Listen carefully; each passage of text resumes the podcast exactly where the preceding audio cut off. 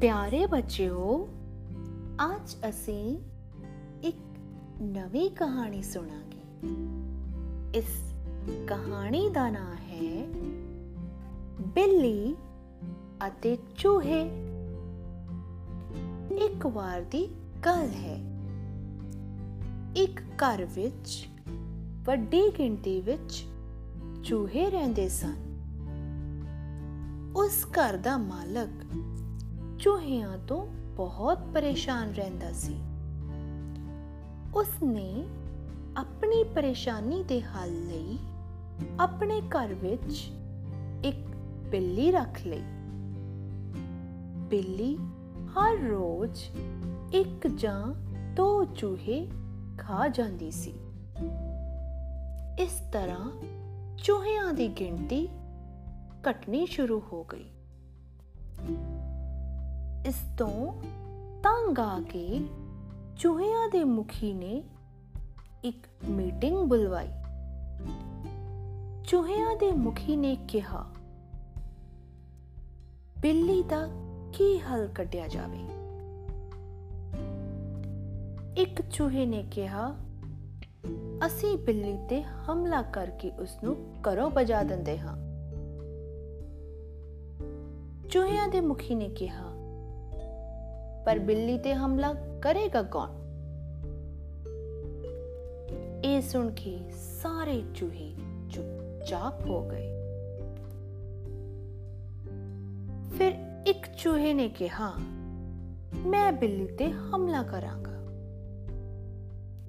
ਸਾਰੇ ਚੂਹਿਆਂ ਨੂੰ ਮੇਰੇ ਨਾਲ ਹਮਲਾ ਕਰਨਾ ਪਏਗਾ ਉਸ ਨੌਜਵਾਨ ਚੂਹਿਆਂ ਦਾ ਸਮਰਥਨ ਵਿੱਚ ਸਾਰੇ ਚੂਹਿਆਂ ਨੇ ਸੋਚਿਆ, ਅਸੀਂ ਵੀ ਹਾਂ ਕਰ ਦਿੰਦੇ ਹਾਂ।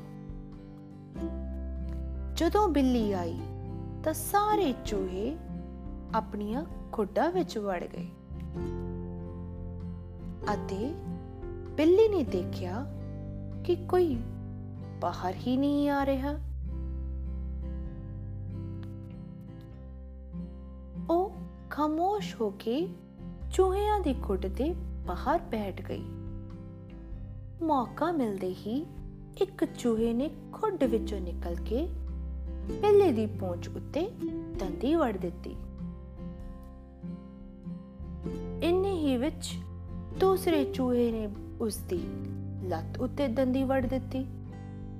ਤੀਜੇ ਚੂਹੇ ਨੇ ਉਸ ਦੀ ਧੌਣ ਉੱਤੇ ਦੰਦੀ ਵੜ ਦਿੱਤੀ।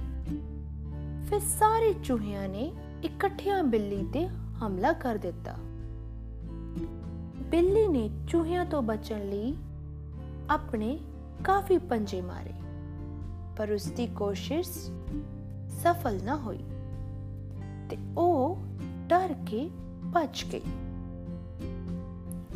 ਇਸ ਤੋਂ ਬਾਅਦ ਚੂਹਿਆਂ ਦੇ ਮੁਖੀ ਨੇ ਸਭ ਨੂੰ ਇਕੱਠਾ ਕੀਤਾ ਤੇ ਉਸਨੇ ਕਿਹਾ ਕਿ ਇਹ ਕੰਮ ਸਾਡੀ ਏਕਤਾ ਕਰਕੇ ਹੋਇਆ ਹੈ।